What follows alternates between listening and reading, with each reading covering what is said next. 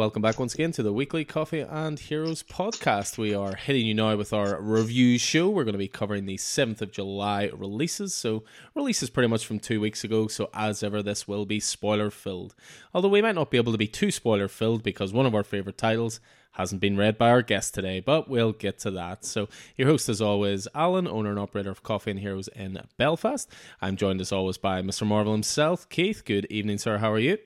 I am dead on. I hope you've been enjoying the lovely weather we've been having across the country this year. Uh, me being down in uh, County Meath, north of Dublin, and you being up in Belfast. Has it been as good up there? It has, yeah. I mean, we uh, we kept being told on Saturday how beautiful it was for everybody who came into the store. We didn't get much of a chance then, but we took advantage of it yesterday, so we did. And then Vicky's birthday today, so I made sure she she got an hour or two in the sun dandering about the town while we bagged and boarded and so forth. But yeah, the weather's been insane. I mean, I think we reached brand new records being hit and everything uh, in so, Northern Ireland. So, so, yeah, which which doesn't necessarily mean much given the weather here normally, but I think it hit something like thirty something degrees. Did it not in the middle of the country? Yeah, you you just see a lot of uh, pasty white people becoming, you know, deep red people. You don't see any tan people or anything like that. But we, we, we tend to crisp up rather than tan in this uh, in this and, part of the world. And just on that, Alan, as well, a very hearty happy birthday to Vicky. Uh, we haven't heard her voice in the podcast for a long time, but uh, very, very present in the store as always. And uh, and uh, although I, uh, I didn't see her, I hope she has a has a fantastic birthday yeah, I'll certainly pass on your regards. Although you know you'll be able to say it to her in person when we, you know, pull a very adult thing of double dating this uh, Saturday. Jesus, I feel like I'm 20 again. I uh, can tell you how long ago that was, but yeah, Vicky's actually off all this week, so you're going to be seeing a lot more of both of us in the store this week. So, but yeah, so that was Keith, and yes, indeed, we are joined by a third voice today. So you may have heard us, you know, questioning his taste from time to time, but also complimenting his taste as well when it comes in. So uh, he usually gets a shout out on this pod at some point. You know, one of the long-time regulars and stalwarts of the store. We're joined this evening by Stephen. Good evening, and how are you? Hello, I am fine. That's a, that's a very nice introduction. Not not quite the level of intro I've been given to some of our you know creator own guests, but I should say Stephen is a fantastic artist in his own right. As he you know presented me one time with a Batman fifty blank variant with a uh, a sketch on it that would put Tom King's scribbles to shame. not the uh, not the first time you've been on the pod either, Stephen, is it? Oh, it's been a while. You know, back before we had this uh, this setup, this you know more professional setup with the with everything. Yeah, yeah, absolutely. I think yeah, it was back in the back in the uh, maybe the late twenties or early thirties. Yeah, it was. Uh, it was. Uh, yeah, and we're sitting here and uh, up in the up in the hundred and fifties now. But uh, yeah, nice to nice to have you back, sir. Nice to have you back. It's it's good to be back. Yeah, we've brought Stephen on predominantly because he's going to be the one man Jed MacKay advertising team, probably and uh, also advocate why everybody out there should be reading Black Cat and Black Cat adjacent titles. But we'll get to that certainly in due time. So, as I say, we'll be chatting about the 7th of July releases, but you know, before that, we'll always jump into a little bit of chat about everything in the comic TV movie world uh, recently. So, comics wise, there was a little bit of a disappointing announcement this week that sort of came in a little quietly, a bit too quietly for my liking. Uh, just really shared through Twitter, uh, although I would imagine we'll probably get updates in the previews books and so forth. But as anyone who listens to this pod knows, we're obviously huge fans of a certain uh, DC artist, Mr. Clay Mann. Of course, worked for Marvel as well. You know, great time we had when we had him over to the store and we we stay in touch with him.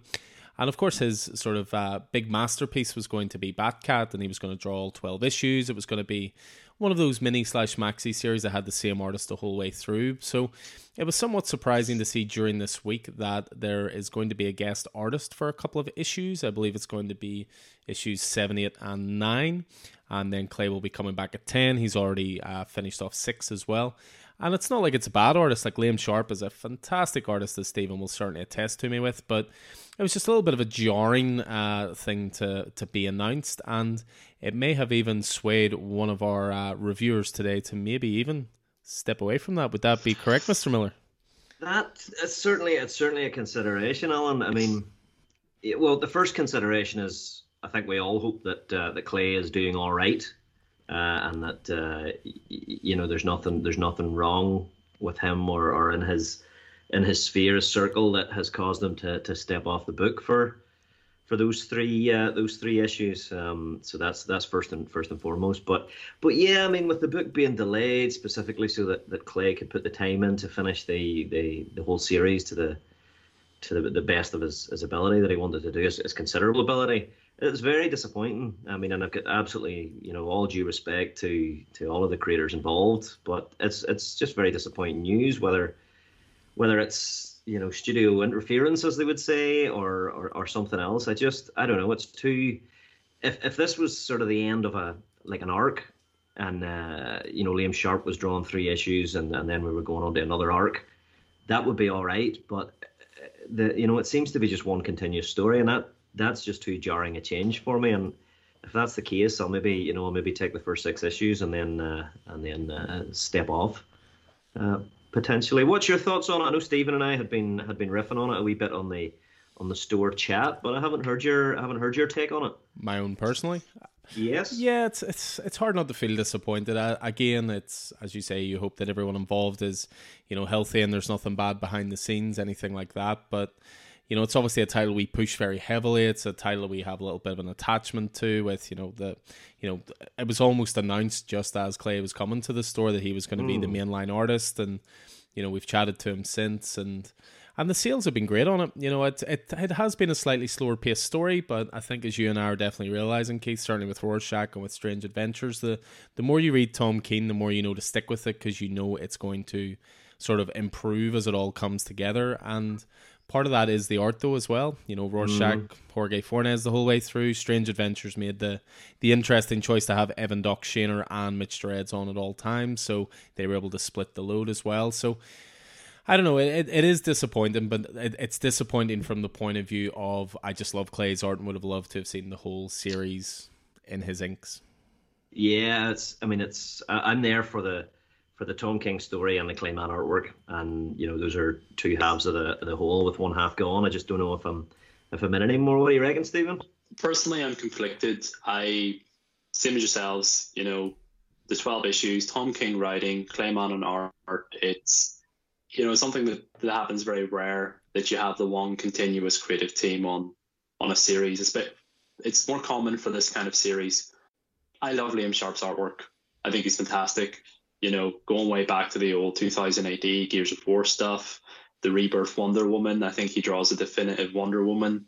His Batman, Brave and the Bold, with Wonder Woman. I think he draws a great Batman. I know you're not convinced on Batman Reptilian because it's taken more of a, a different yeah, style, almost an abstract type style, almost abstract. More, I believe, is he painting Batman yeah. Reptilian? I think it's it's paintings. Yeah, and, you know, like we've seen at the end of his Green Lantern run, and I personally think he's a fantastic artist. So I'm very conflicted in that I love Clay and I would like to see the the streamline of the one art.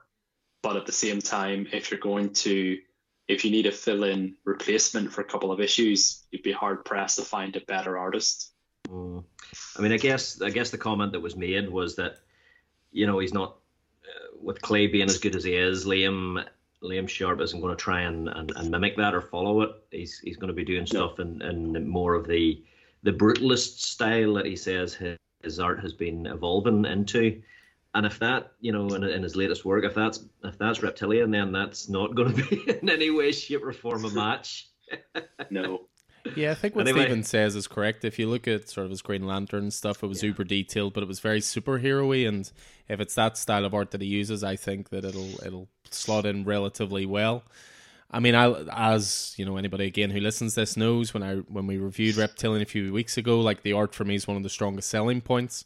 But I would also agree that I don't think that style of art would work for this story following six issues of what we already had, you know. But well, if nothing else, you know, Liam Sharp's already got plenty of money out of t- two thirds of this pod today anyway, because both Stephen and I both backed his Kickstarter for his his art book, and holy moly, that guy loves to put out updates. I can tell you. I, I personally wouldn't step away from it, but again, that's the Batman fan of me. I'm I'm going to stick with it. I'm you know a full fully paid up member of the the Tom King cult, so I'll still be there for uh, for all twelve issues. I'll just look forward to Keith jumping back on at issue ten when Clay returns and going, "What's going on now?" so yeah, but as I say, I mean, we'll probably learn a wee bit more about it as time goes on, and certainly the uh, with the new previews book being due for release as well. I'm sure it'll obviously have it solicited in there that it's going to be Liam Sharp taking over. So, I mean, on previews just in general, I mean, we're obviously recording this on the 19th of July and it's a case of the previews order for this month uh, is due by this coming Friday. So that is going to be the releases for September. There is a rather nice detailed podcast breaking down those books that Keith and I put out a couple of weeks ago. So definitely jump onto that. Let us know if there's any new additions. Uh, to the pull list, any titles you're interested in. As always, the sooner we know, the better. It just means we're 100% confirmed. But as well as that, when the previews orders due, that always means the new solicitations are coming out because let's be honest, the comic market is relentless. It just never stops, never sleeps. And DC, strangely, probably for the first time ever, beat Marvel to the punch this month and actually released their solicitations about a week earlier. So keep an eye out. We'll definitely do our usual previews pod for that month uh, coming up and uh, it wouldn't surprise me if the the previews books arrive next week on say the the delivery 26th of July. And and as ever we'll be there to break it all down for you. So so that's pretty much it in the terms of the comics world but plenty to chat about in the TV movies slash comics world I suppose. Uh, there was first of all a little promo drop this week. It's sort of the first teasery look at a adaptation that I am you know personally bricking it on. Uh, I have been hurt too much recently I have had some of my favorite titles hung out to dry, shall we say? Rest in peace, Deadly Class. Uh, but the first promo dropped this, or I think it was last week, for Y the Last Man. Now, thankfully, they've put The Last Man back in the title. There was rumors for a while they were just going to do Y, but this is one I also lent to you not that long ago, Keith, and you are you've now fully read up on this as well. Oh yeah, thoroughly, thoroughly enjoyed that. That was a fantastic story. Um, very, very much enjoyed it. And I, I, mean, I'm, I'm looking forward to the. We haven't seen much, but I'm looking forward to seeing what they do with the, the TV show. I mean, you know what? The book's the book. They can. It's, it's always going to be the book, and it'll always be what we value. So it, it doesn't matter what they do with the TV show in a way. It's not going to affect that. And I think we sometimes go, you know, whenever we're talking about you know the last three Star Wars movies destroying the you know this and that. And that doesn't change the first you know the original classic Star Wars movies, you know. But likewise, you know this TV show, be it good, be it bad, will not impact upon the the book. So I don't think you have to worry about bricking it too much. Um, but I, I think it's more just from the point of view of I obviously want more and more people to discover this story. So Y the Last Man again, it's my personal favorite comic of all time. And if it's a really good adaptation, then that brings that steers people towards the source material. But if it's a bad adaptation, you know, and it's not very critically received, that maybe means if people see it in bookstores or in comic book stores, they might look at it and go, oh, there's what that bad TV show's mm. based on. I think it's more that, you know, I, I know what an absolute masterclass in storytelling it is.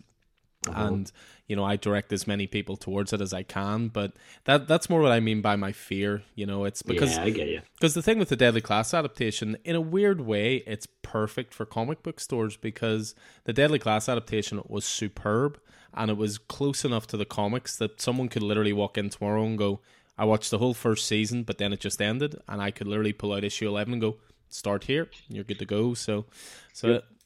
So in a weird way, it actually is perfect for it. But yeah, uh, hopes are high. Hope it's good. But I agree with you all day, Keith. I mean, people who you know maybe put too much stock in it, where it's like this ruined everything. No, those books will always be there. Those books are eternal. So there's nothing to worry about from that point of view.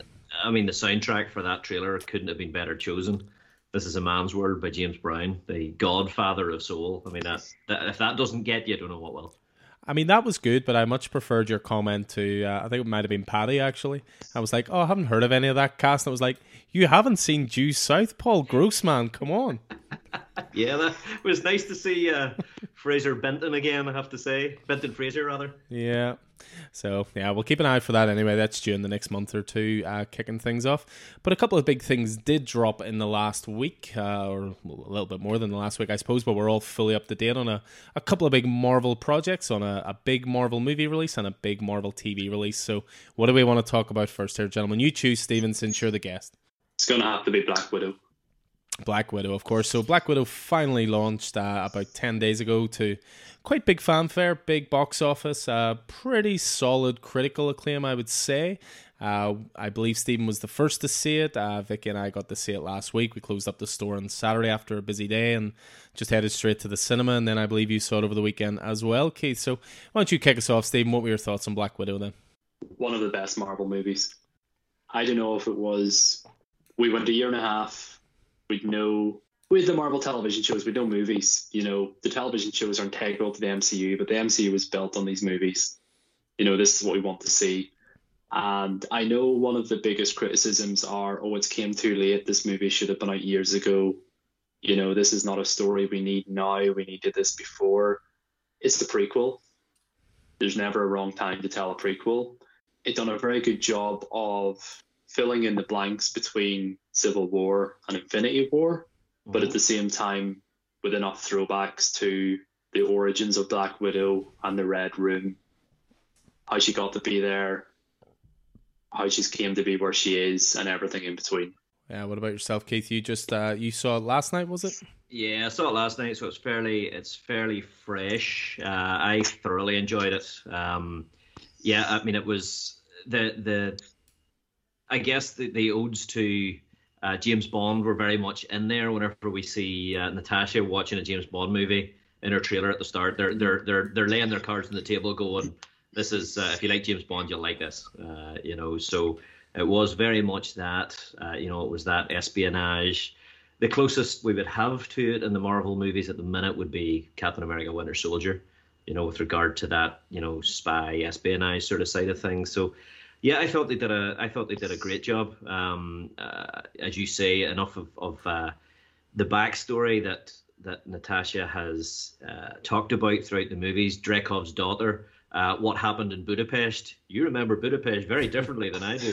you know, um, uh, all of those sorts of things were uh, were fantastic. I thought Florence Pugh played a fantastic role as as Yelena Belova, who is an established uh, character in the in the Marvel comics. Um, yeah, I, I there's the, the action was phenomenal. I thought it was in some ways the most brutal of the movies so far because the action, the way that those that those people, all of them, were thrown about the place, and you know was unbelievable. And the, you know, uh, so yeah, and and they're all uh, they're all you know there was, there wasn't anybody who was particularly superhuman. There was some remark of. Uh, yeah, I bet the uh, bet the space god doesn't have to take Adderall after a after a fight.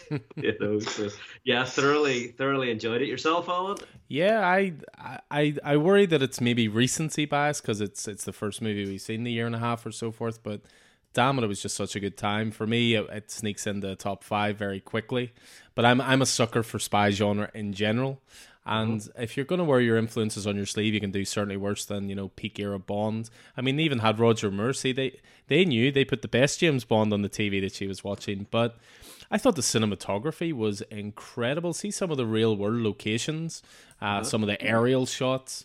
Um, I thought that it was brilliantly cast. I thought it had tons of heart, uh, a lot of humor, mostly from Florence Pugh and and from a, a scenery chewing, scene stealing David Harbour as well as Red Guardian.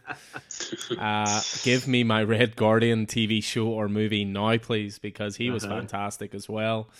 And but, uh, given that, uh, given that that offhand comment, it has to include the Crimson Dynamo. Yeah, yeah, I just I absolutely adored it. I thought it was it was just fantastic fun. Great to see a Marvel movie again. I have zero problem with with the timing of it coming out. I think it's fun sometimes to fill in the jigsaw and and it rewards how you've paid attention over the years to these Marvel movies because you're sitting watching it going, "Oh, that's what they were talking about," or "That's what they were talking about." But at the same time, it very much just stands on its own as well. Uh, I thought the the one thing, and I don't know because I don't know enough about the character people always like to complain about something because it's the world we live in. If I had to guess if people are going to complain about something, and again, this is not me because I know nothing about the character. I don't know how Taskmaster was handled. If that's anywhere close to Taskmaster in the comics, I I give the floor to our resident Marvel expert, Keith. You can fill us in on this without, of course, too many spoilers.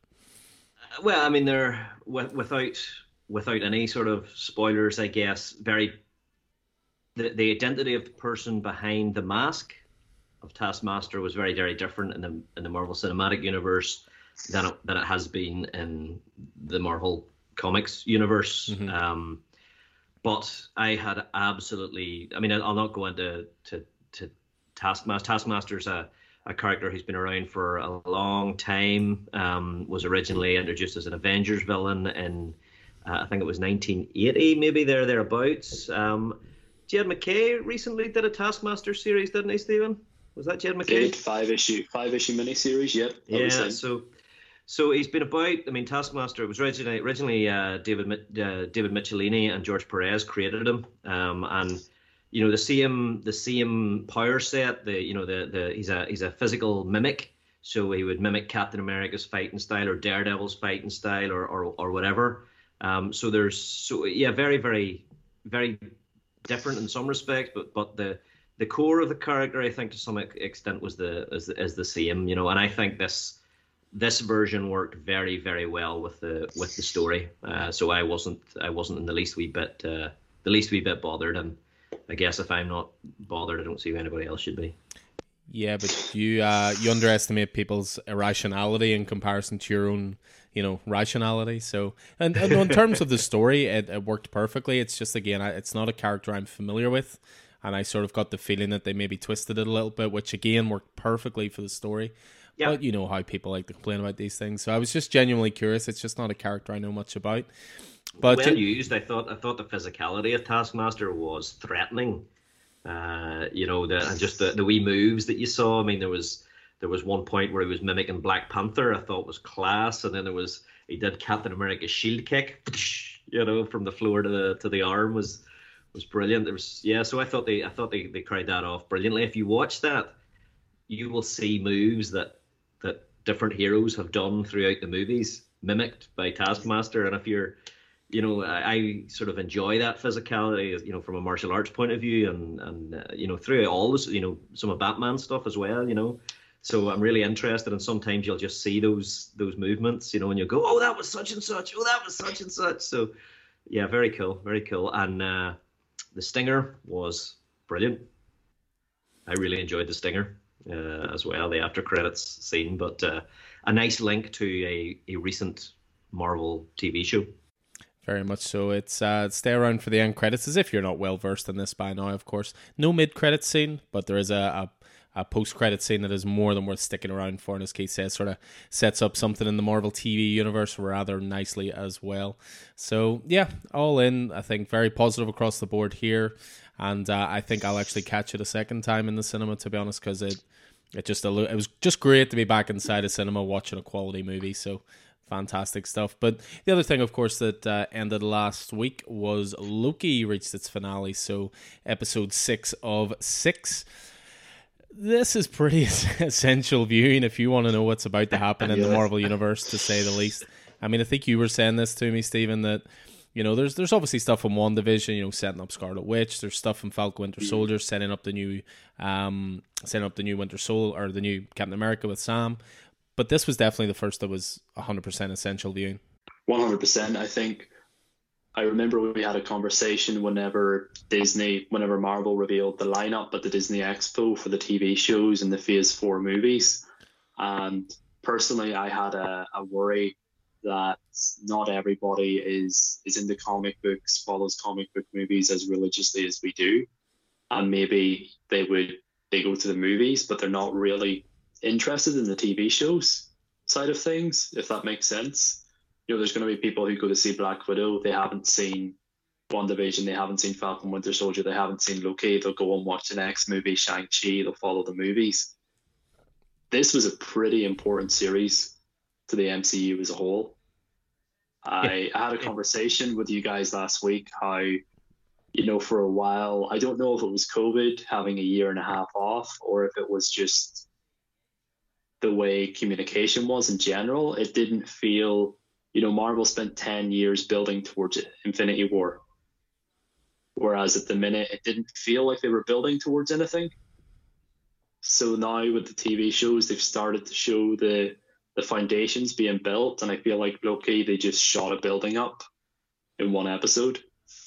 Literally in episode five. I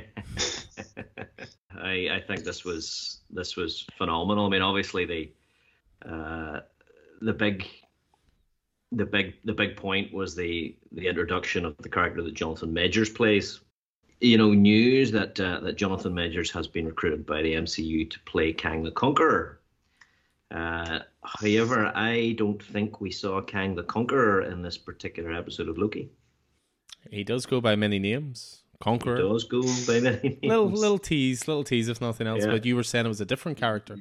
Yeah, absolutely. So, I mean, they're setting up Kang the Conqueror to be the next, the next big bad of the of the next phase of the or the next couple of phases or whatever of the of the MCU. Um, and uh, I mean, he's a he's a, a time a time traveling, uh, multi universal conqueror, you know. But he was originally a scientist from the 31st century, as this character was.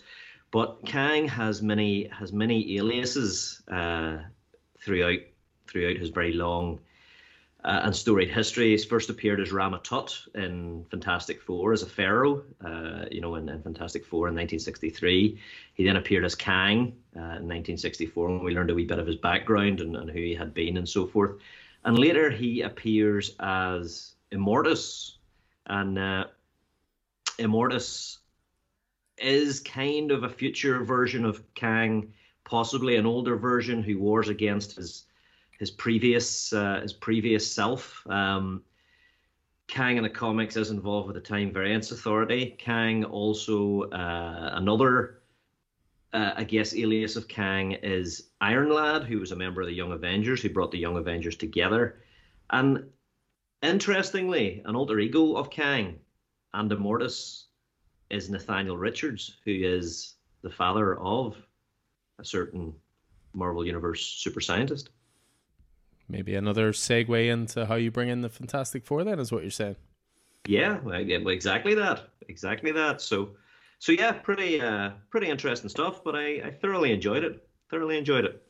Um, what about yourself? I know you had some. Uh, you, you, thought that it was a great episode, but not necessarily a great episode of Loki. Yeah, I mean, for me, episodes four and five were undoubtedly the strongest of the Loki season. You know, it's you know introducing the different variants of Loki, in some cases working together.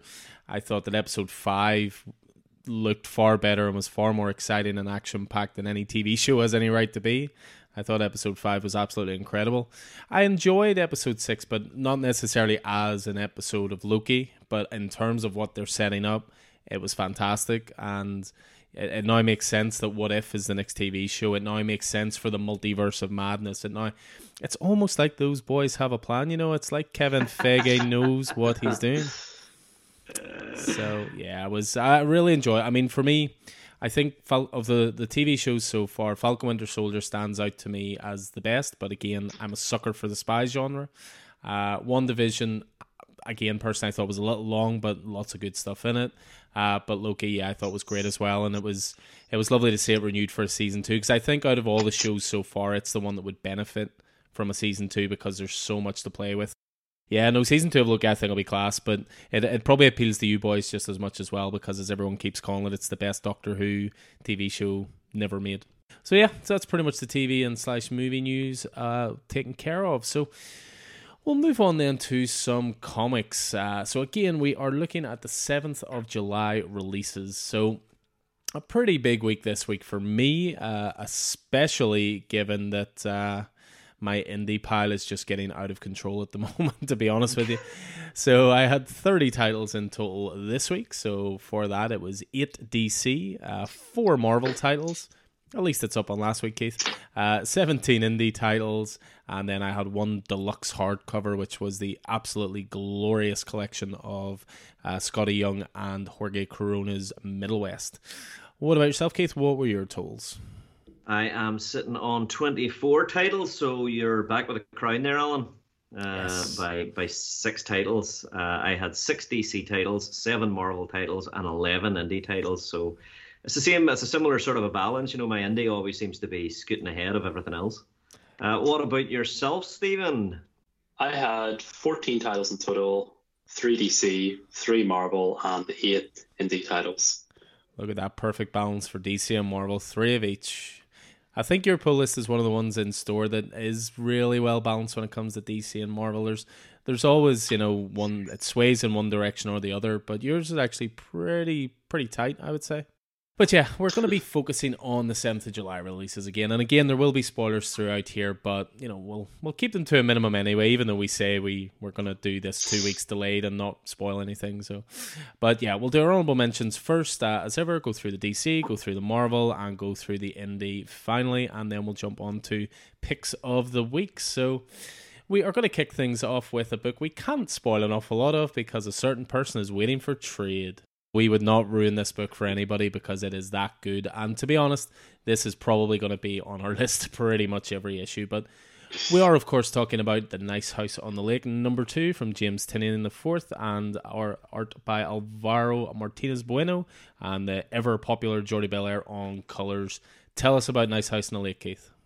Uh, this is one that I'm just completely, completely in love with and um, every every at the end of every issue, and the, that's only been the case in twice now. Uh, I'm just anticipating the next the next book. I mean it. It felt like you know if the end of the first issue was like smacking you in the face with this like punch that just defined uh, you know defined the, the the the whole concept of the book it's like at the start of this issue, we're st- sitting up with our heads spinning, only to look around and try and figure out what's going on. So, exactly like the characters in the book in some way. Yeah, I mean, for me, this is definitely one of the strengths of the book. You know, there's there's always certain stories that you know more than the character, so some of the tension comes from knowing what's lurking around the corner, that kind of thing. It's it's a well worn trope in movies and comics and books, any any sort of thing. But with Nice House in the Lake, we're essentially learning information at the same rate as the characters. We're no more clued in than they are and that just keeps the intrigue really high and the page turning, of course. Yeah, I mean the uh, Bueno's art is phenomenal, and uh, you know captures both the sort of the the horrific side of things and the mundane side of things, and you know whenever you say we're learning things at the same rate as the characters, that's mostly true, but you know we have that Hickman esque, not back matter but side matter in the book, you know, so you've got these you know transcripts of what's been said in rooms, you know, you know, following the last issue, and video footage from inside the house, and that's really well designed, and I think add, adds depth and puts us just a wee a wee bit ahead of the characters. Yeah, I mean, you're you're talking about those transcripts and so forth. I mean, we talk about it all the time on on this pod. I mean, world building. There's nothing better than really solid understanding of the world being presented to you by the creators, and in terms of variety and in terms of uh, in terms of world building, there's probably no one better than Tynion right now. You say world building, but he's actually world melting and world destroying. so, That's a fair point. But but world building while he's doing it, you know. And yeah, I mean, it's you know those we have those intro sequences which seem to be taking place a wee bit later in the narrative and and the main story, and uh, we have the mystery of Walter and who or what he is, and I mean, to me, that just reeks of the outer limits, uh, you know, or Twilight Zone, maybe more so the outer limits than Twilight Zone. And I, I don't expect to find out everything. I don't think that's the nature of this book. Um, but uh, I'm really excited about about about what we do find out.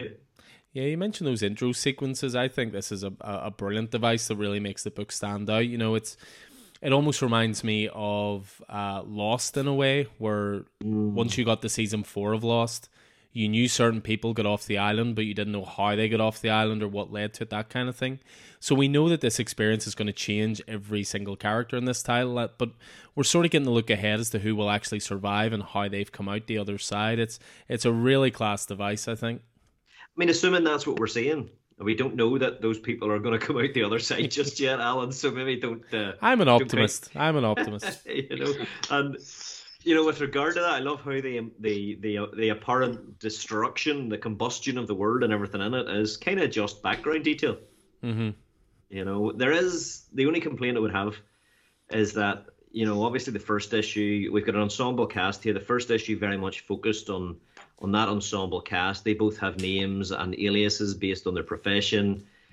And those things are key to the tale. And I found certainly in the second issue quite difficult to keep track of. I would appreciate, you know, an inside the front cover, you know, uh, just recap like they do in Die. Yeah, um, yeah, that's fair. That's fair. I mean, to a degree, I, I think each issue is going to focus on a small group of characters each time. So I think, sort of by the end of the story, we'll be we'll be familiar with them. But I mean, just before we move on, I just do want to uh, throw out a little bit of love for the the double page spread where two characters are back in college and, and sitting in their room. The amount of pop culture references in the background was so much fun to look at. I mean, I mentioned Lost. There's a Lost poster above someone's bed. You see Final Crisis over there. You see All Star Batman and Robin there. You see Akira sitting there. You see Star Wars in the background, of course. You, it's just it's a really fun sort of. It's a really good way of, you know, framing the the year that that is set when they're they're back in college as well. But you just know they've had a, a lot of fun with this as well. Mm-hmm. Yeah, absolutely. So yeah, so that's the first DC uh, honorable mention of the week, and again, it'll probably be an honorable mention every time, if not a pick of the week. That is Nice House on the Lake number two. So we move away from that and on to the world of Gotham, and we are talking about Batman: The Adventures Continue, season two, number two. Oh, this is so good. It's it's I I cannot believe how well they're pulling this series off. I mean, if you're a fan of Batman the animated series you shouldn't be missing this. You know, it's what I think what I love about it is that it's it's relatively free of baggage, you know, of, of the baggage of, of years of continuity and uh, but in a way that still pays homage to that. You know, it's it's that sort of representation of the Cape Crusader and his and his ilk, and the tone's just gorgeous. Yeah, I mean, it's always set by the cover alone because you always see established characters there. So, on the front cover of this one, you've, of course, got Batman, you've got Satan in the background, you've got Nightwing, and then, of course, you've got uh, the Talon from the Court of Owls, who were introduced in issue one as well. I mean, with Batman The Adventures Continue, I just feel like every issue is pretty much just like a lost episode of the series. It's just not animated. You know, the tone, the pacing, the art uh, I, I understand, unfortunately, the artist is going to you know step away for a little bit. I know mm. that Ty Templeton has has had some some health issues, but uh, has has been producing absolutely flawless work here. It just works effortlessly. Yeah, it really does. I mean, and you've got classic characters, you've got new characters for the animated series at least. You get well-known stories adapted to the style, and the whole thing is just moving the you know the paradigm of the animated series forward and speaking of stories being adapted, Alan, uh, what do you think about how they've adapted this early Court of Owls two-parter? Well, I mean, you you go back to Snyder and Capullo's Court of Owls. That is very, very deep rooted in horror. So it is things that go bump in the night. You know, fear of the unknown. You know, the the fears that you have that someone's always watching you. So I think that bringing such a creepy concept as the Court of Owls into an all ages Batman story is no small feat. But yet it's it's handled effortlessly again here. They're extending some of the mythology, but but most importantly, and I have to point out here, unlike the TV show Gotham, which absolutely butchered the Court of Owls, it still kills me. It's one of the reasons I don't watch that show. They put feathers on the mask and all. it was terrible. Anyway, uh, but no, here they're paying respect to the Court of Owls. I'm not messing with it too much, but yeah, I, I was slightly disappointed to see that this was only a two-parter because again, I'm such a Court of the Owls mark that I would have you know taken a whole season of them. But but again, it's the same in the animated show. You know, they always achieve so much in one episode or the odd two-parter here and there. So I'll look forward to what comes next anyway because and, uh, it's great stuff not not not scared to kill off long running characters in the animated series either. Yeah, I found that really interesting. That was that was hmm. harsh. Absolutely. Uh, um, so sticking with sticking with DC uh, and moving on to uh, something else. This is a Bendis book, so we'll maybe keep uh, Stephen quiet in this one because we know his feelings on uh, on Brian Michael. Um, but next up, we've got Justice League number sixty-four. You and I are both on this, Alan, aren't we? Yep, I am indeed on Justice League. I've, I'll be honest. What brought me into Justice League was the backup story, but I, I didn't know what they expect with with Bendis on Justice League. You've obviously much more years of experience of reading his uh, his writing. Yeah, for sure. I mean, I think I think Justice League is really solid right now. Uh, great, great varied lineup of heroes. The addition of both Naomi and Black Adam. Uh, both well, Naomi certainly a, a, a Bendis creation, uh, and allows allows him to do what he does best, which is write dialogue between characters because there are so many varying characters. Um, yeah, so there was. I mean, there's some great stuff in here. Yeah, I mean, I, I, as I said, I didn't know really what to expect with Bendis on Justice League. I didn't really read a lot of his Superman stuff, uh, just because again, I'm not a huge Superman guy. Uh, I never really read the, the, the Wonder Twins or anything like that. But I have to say, I've been pleasantly surprised so far. I think it's very solid superhero team up fair. it's utilizing classic lineup characters, but not relying on that lineup. You know, it's they're adding in their own original members. The addition of Black Adam's really interesting. Of course, Naomi as well, and I'm particularly enjoying the balance of light-hearted action with serious action sequences. You know, the the scenes with Naomi's parents are fantastic. They're just really, really funny. So they are.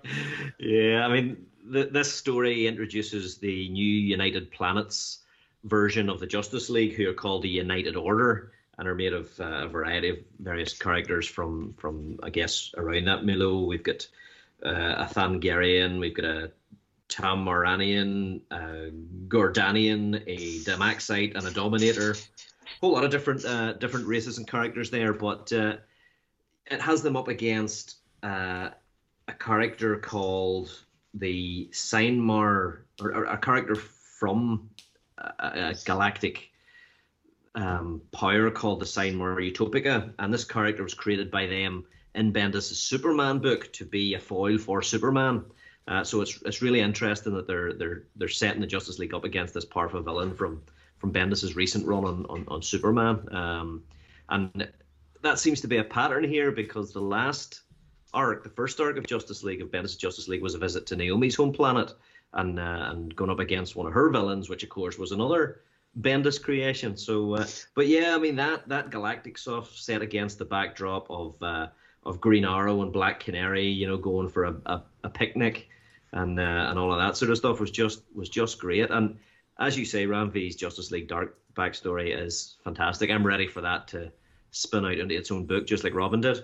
Yeah, I think we're all hoping that that's uh, the direction it's going to go in. So but yeah, I mean, Justice League, it almost reads a wee bit in a way of like Bendis's greatest hits from DC. As you say, you've got Naomi in there, you've got Villain from Superman, you've got the Wonder Twins being introduced in there. So it's uh, it's almost like a greatest hits collection. But and again, it goes back to what we were talking about last week with Green Arrow, maybe not getting enough love in the DC universe at the moment. But Bendis is writing that relationship with him and Black Canary very, very well here as they're as they're being spied on throughout the book. So yeah, very very strong stuff with Justice League at the moment, uh, and that was Justice League sixty four. So we'll move on then to. Uh, our second last DC honorable mention, and finally we can bring in Stephen on a book. So what we're talking about here is issue four of the next Batman Second Son, and this is issue four of four. So it's uh, this is the final issue of this one, but we're going to be spinning out, I believe.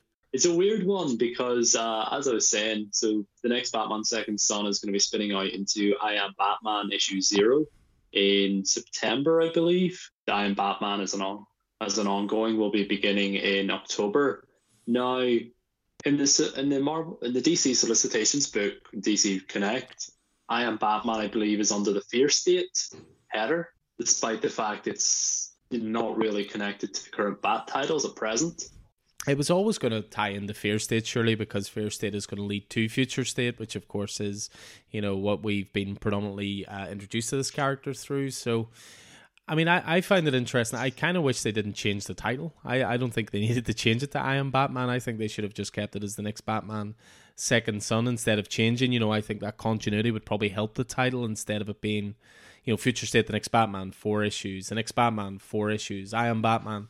It's all essentially one title, I would argue so it started in it started in, in Future State, and that was the next Batman, and this is the next Batman Second Son. Is it going to be? Are they going to keep that next Batman uh, subtitle, or are they just going to? Is it just going to be I Am Batman? I think it's just I Am Batman.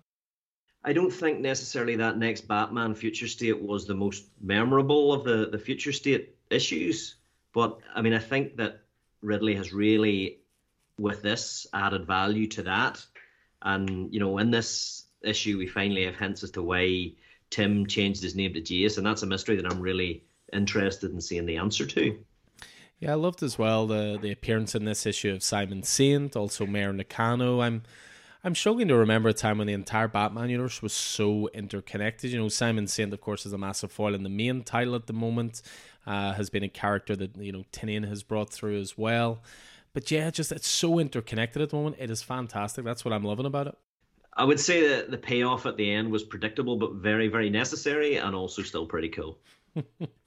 you, you, can know, never go wrong with a uh, a reveal of a new bat suit, can you? Yeah, absolutely. And I'll be interested to see, you know, if and how this sits next to the current Batman continuity for the reasons that you mentioned there, Alan. You know, the inclusion of Simon Saint and Mayor Nakano and, and a few other a few other characters. So yeah, great great stuff, and I'm I'm on for the long run on this one. Yeah, and it's great to see that an Oscar-winning screenwriter is not just dipping his toe into comics and writing one thing and dipping back out. You know, there's there's obviously some long-form storytelling at work here. So, yeah, I mean, it's definitely worth uh, searching out the future state next Batman stuff. John Ridley kicked things off with, but I think there is a trade uh, Batman by John Ridley, which has most of the stuff he's been working on so far. So yeah, that is the next Batman number four of four, and we're gonna finish off with DC with the Swamp Thing number five. So of course this is Ram V. Up until now it has been Mike Perkins on art, but this one is actually John McCrea, and this is the halfway point, I believe. Uh, yeah, halfway through this series, and for me, it is going way too quickly. Um, even the change in artist from the fantastic Mike Perkins, uh, you know, there's no, there's still no drop off in quality in what is, for me, it's just up there against amongst the best of, of DC's titles post Future State. I mean, this is this is amazing stuff. You know, sometimes a, a change in artist can be a real pain in the butt, but because this was sort of a, a shift in a shift in storytelling was all right. Yeah, I mean, uh, we we chatted about it obviously in the in the intro, chatting about Batcat and so forth. That artist changes can be a bit of a bugbear, you know, especially in a mini series. But John McCrea is more than up to the task here, and it doesn't actually prove as jarring as I as I thought it might. There's also an argument that uh, politics should be kept out of comic books, um, while the rest of us think that, like any art form, comics are a mirror for for real world political commentary. And I think Ram V very skillfully walks this line, adding in enough myth and magic while giving a clever dig at UK society and its current right wing tendencies, shall we say? Yeah, I mean, by and large, I'm I'm always an advocate for comics being an escape from reality. Know, I don't always want to be reminded of the problems in the real world.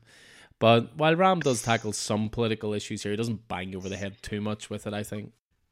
In the same way, you know, hot off the end of Si Spurrier's amazing run in his own book, John Constantine is very welcome and right at home here for me. Uh, Ram is writing him in Justice League Dark and uh, and here, and I'd be very happy to see his take on one of my favorite DC characters in his own book. I think we'll have Constantine back in his own book hopefully sooner rather than later. I think the the fans are clamoring for it. Obviously, that Si Spurrier run was very highly regarded.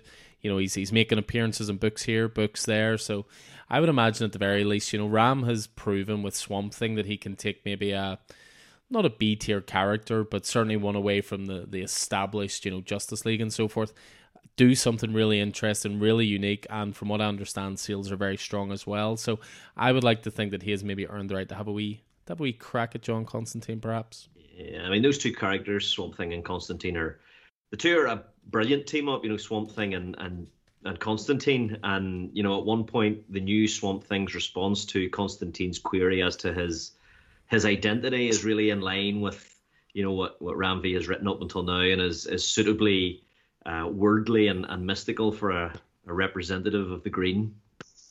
Yeah, it just continues to be easily one of DC's strongest books at the moment. Completely different to everything else that's that's coming out. As as Keith said, we're halfway through the series here. It's going to be a ten issue mini. Hopefully, with the idea being that if it has done well enough, a, a second volume can always come along. So that brings an end to the DC uh, honorable mentions, and we're going to be moving on to Marvel. And from what I can tell, he Stephen actually has a lot to say when it comes to the Marvel stuff. So yeah, we're going to jump on to Marvel as I say then. So, honorable mentions time, and I'm going to let Stephen kick things off here with why you should be reading Amazing Spider Man Annual number two. First of all, you should be reading anything that has a spider on it. Every single spider book on the shelf at the minute is absolutely fantastic. So, Amazing Spider Man Annual number two falls under the Infinite Destinies banner, which is leading into an Infinity heist in Jed MacKay's Black Cat series.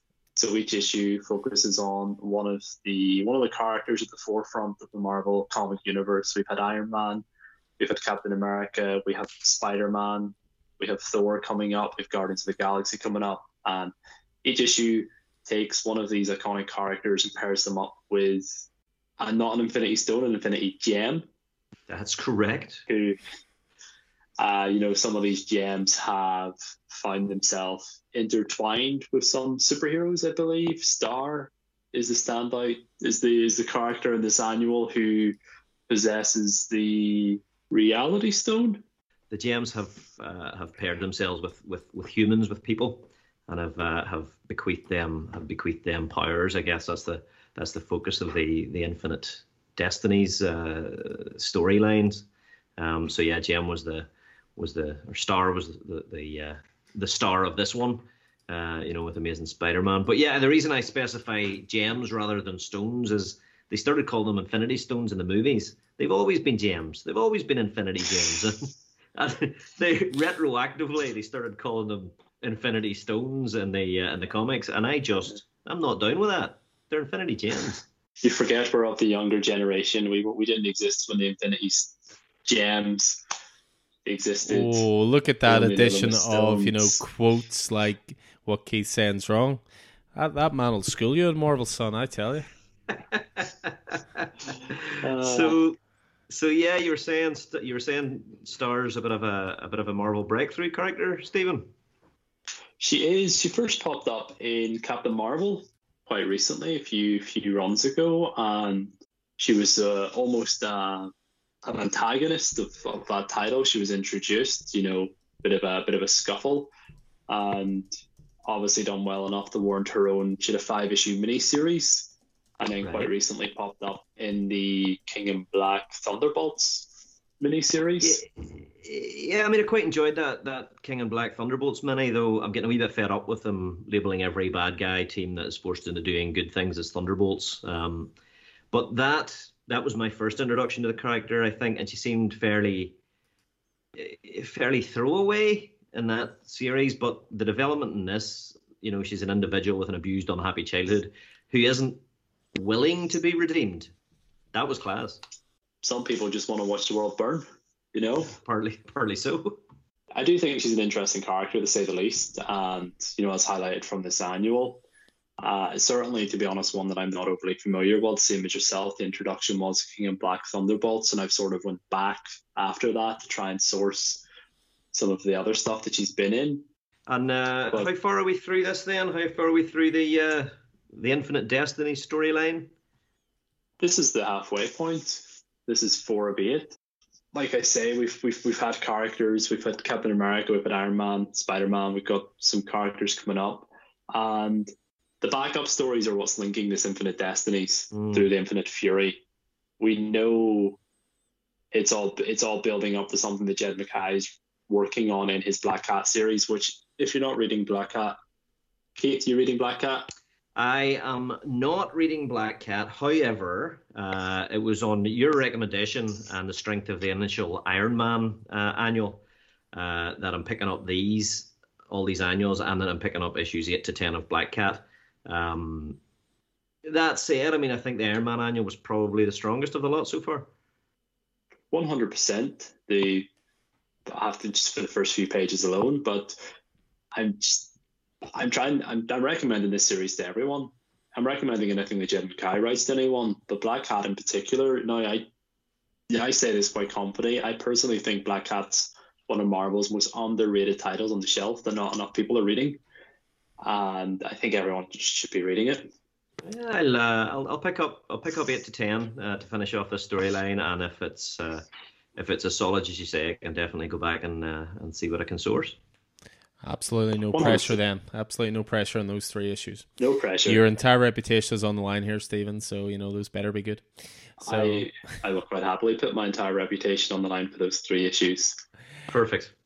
Yeah, that that is the Amazing Spider-Man annual number two. So the next one is all you as well, Stephen, because I actually have the first three issues of this, but have read none of it. So uh, this is where you're going to tell me why I need to be reading Extreme Carnage Alpha number one. Personally, I think Extreme Carnage comes at a, a very strange time for Marvel. You know, when you look at the past three years or so, the work that Donny Cates has been doing on Venom, which has just came to an end you know, you look at the work he's been doing in Absolute Carnage, you look at the work he's been doing in King in Black, it felt for a while that every single event, be it summer or winter, had some form of symbiotes in the event. And I know symbiote's are popular. I know Venom, Let There Be Carnage, is scheduled for release this year, and this this event focuses on Carnage. Personally, I was starting to get tired of symbiotes. I thought, not another symbiote event. I'm not interested. I'm not going to read this book. I don't want anything to do with it until I seen the promotional image. I seen Agent Venom, who I all know is Flash Thompson, and Scream front and center with Carnage in the background, and that was me sold. It's a very strange, yeah, it's a very strange way Marvel are doing this. It's not as straightforward as the annuals with Infinite Destiny, you know, part one, part two, part three, part four. It's it's eight issues in total. There's an Extreme Carnage Alpha and an Extreme Carnage Omega, which bookend six one shots focusing on different symbiotes Agony, Lasher, Phage, Riot, Scream, and Toxin. Some new, some old. But I thought issue, I thought the Alpha issue, which we're talking about, got off to a really great start. You know, Flash Thompson, who we hadn't seen since, well, we've seen him in King in Black, which was the return of Flash Thompson. But I mean, he, spoiler alert, despite it was about three years ago, he was killed during the Venom Inc. storyline that crossed over between Amazing Spider Man and Venom. So he'd been absent in comics for a few years. You know, nobody stays deceased in comics unless you're Uncle Ben sometimes. and so, yeah, it's got off great start. You know, he's he's readjusting to life real life. Um, he's not interested in the, the superhero. He's not interested in the vigilante. He's not in. He's just trying to live his life. But as we explored in King and Black, the symbiote's a hive mind, so you can never escape that hive once you're bonded to a symbiote. So that's that's where the issue picks up. It's Flash Thompson's trying to live his life due to the the symbiote hive. Carnage is brought back into his life, who, spoiler alert again, should be dead. But it's Carnage. If there's any character that pops up every couple of years, it is Carnage. So it's exploring the mystery of why Carnage is back, what are his motives, what's going on. But what I think is doing really well, and it's not something you expect from this kind of book, is it's political. The politicians are starting to realize, hold on, we've had we've had alien invasions, we've had symbiote invasions. People are sick of these invasions. What if we promise them that we can avoid or we can stop these invasions and get their votes? now, so, so they're setting up symbiotes as uh, immigrants, and, uh, and and there's your metaphor um, right there. and yeah, and all the politicians seem to be Nigel Farage, but I just it's interesting, you know the fact that they're going down this route. And Philip Kennedy Johnson is, is a fantastic writer. I haven't read The Last God, but I've heard really great reviews from yourselves on the podcast that it's a great series. I've read a couple of Batman pieces that he's done here and there. So between seeing him on writing duties, Manuel Garcia on the artwork, seeing the characters, the basic premise, I read the issue, enjoyed the issue. I have Extreme Carnage Scream to my left to read later on this evening. Uh, I'm looking forward to picking up the rest of that series. Yeah, well, as I say, I've got the first couple of issues there, so I'm certainly going to give it a go. But that is Extreme Carnage Alpha number one. And we're going to finish off with our usual monthly sojourn to the Immortal Hulk, where I tell Keith not to spoil anything. I've now finally got my hands on every issue, and I also have a an on record promise to read it all before issue 50 comes out. But you're running out of time. Tell us all about 48, though. Yeah, I mean, so Immortal Hulk number 48, uh, Al Ewing, uh, Joe Bennett. Fantastic issue. Focuses mostly on Betty Banner, uh, nee Betty Ross, also known as the Red Harpy. She's the wife of Bruce Banner, and how her life has been so catastrophically impacted by her relationship with Bruce. Um, and this this issue sort of takes the form of a post-coital conversation uh, between her and the Hulk. I mean, the conversation starts with Hulk zipping up his trousers, so um, you know that's certainly the inference. Um, but this Hulk is inhabited by Joe Fixit, Fixit, who is one of the one of Bruce's alters in his uh, system of multiple personalities and associative dissociative identity disorder, which has very much been at the core of this this tale. And you know, Betty through this conversation makes makes the Hulk confront his inaction of leaving Bruce in hell and at the mercy of the leader. And I mean, it's so close to the end of this run that this will certainly be the last, I think, spotlight on Betty or any of the the supporting characters. Um, but we also have a wee bit of uh, focus on Jennifer Walters slash She Hulk through her conversation with McGee, so that should please you, Stephen. Uh, I know you're a wee bit of a wee bit of a She Hulk fan. Um, but the examination of of this relationship, which has been a long running cornerstone of Hulk comics through multiple runs and multiple writers, I guess framed through Al Ewing's dialogue and Bennett's sometimes very grotesque artwork. I mean, Red Harpy sometimes is not uh, easy to look at uh, as a character, uh, and he just he's making use of of really, I guess, the sort of standard panel layout that you really appreciate, Alan, in some books. Uh, you know, even whenever you know some of those panels are, are real action shots, they still stick to the you know or, shots into the past. Just you know, it sticks to that standard, but yeah, I mean, I think this this will be the last moment for collecting for wool gathering before the final two issues of this series, uh, which includes an oversized finale, I believe. Number fifty is going to be oversized, uh, and that's going to be the finale to this amazing seminal character-defining run. Uh, it's just just something else a seminal character defining run that I'm very much looking forward to reading.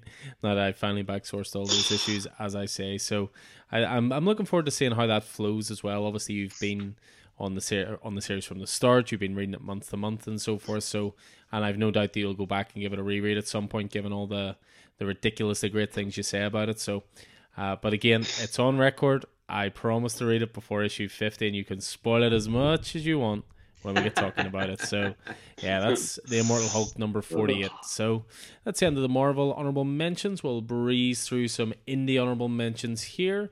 So, first up is it's again traditional monthly uh, chat about Firepower number 13. Uh, insert bad Stephen joke here. One of the hardest titles on the shelves at the moment. yes. Can you remember, Alan, when we uh, when we, we didn't ask him back after the last time? It's coming back to me more and more as we talk. Uh, but yeah, Firepower number thirteen. So Kirkman, as you'd expect, you know, continues to excel with Firepower. You know, there's there's so many spinning plates in this story right now.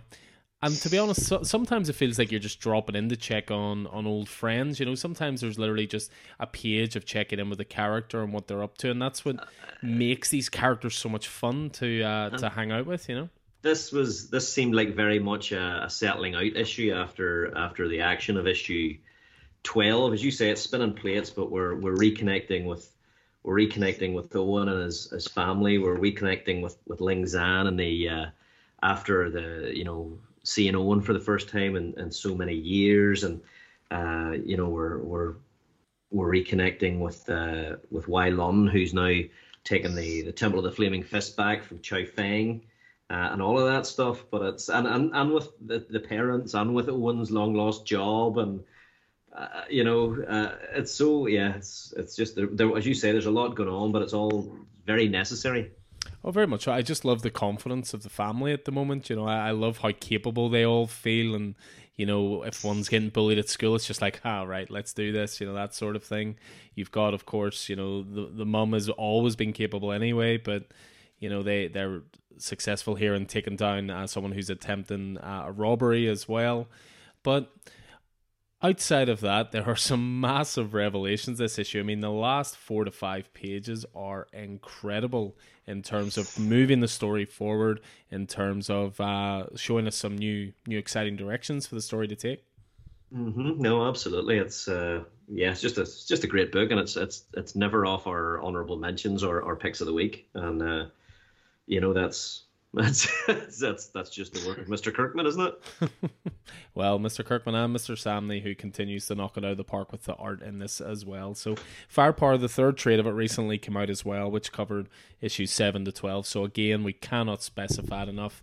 If you if you're trade reading this, by all means stick to that format, but just don't miss out in this title. Firepower is genuinely one of the best around. And no, I won't say one of the hottest around, Stephen. I'm sorry. Uh, so that's Fire Firepower number 13. What about Masters of the Universe Revelation?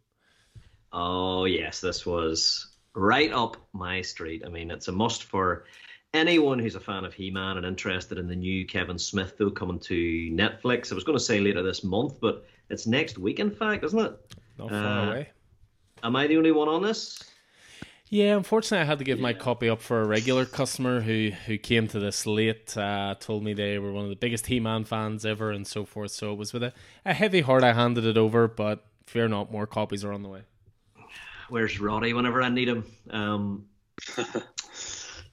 well, I mean, I know Stephen, you're saying that this is maybe a wee bit old school for you, but I mean, it is a prequel to, as I say, the new Masters of the Universe Revelation series coming out from Kevin Smith. Now, I know that picks up where the the 1984 series, 1983 series stop, but uh, in a very in a very new way. This book doesn't require any previous MOTU knowledge. Um, it's by Tim Sheridan of Teen Titan Academy fame, Kevin Smith, who we all know as the uh, as the ultimate hype man for pop culture, and Rob David, uh, who is working with Kevin Smith on the series. And they've created a, an exciting tale about you know about what's going on with the the inhabitants inhabitants of Eternia whenever we reconnect with them.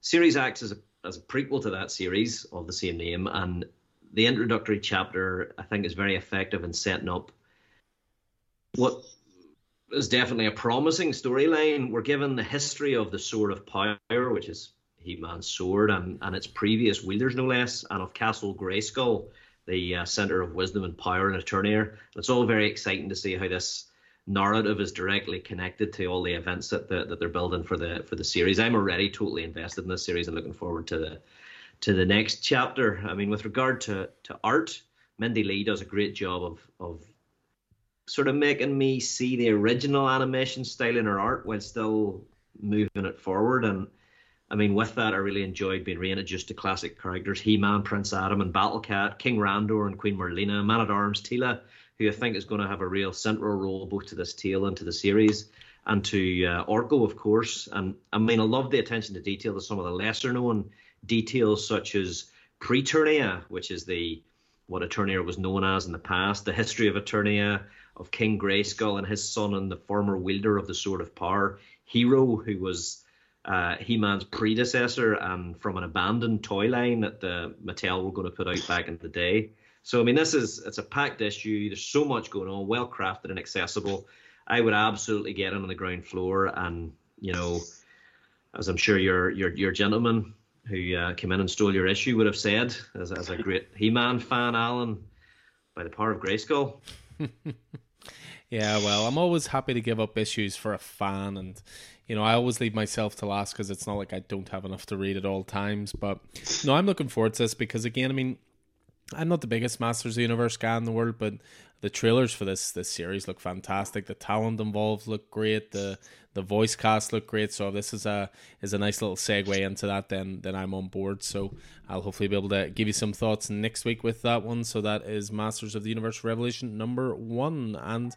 Another number one that hit this week that was definitely one of the biggest releases was Skybound X number one. So this is a, a celebration of all things Skybound, uh, which of course is the uh, Robert Kirkman spearheaded imprint of Image Comics. So what were the thoughts on this?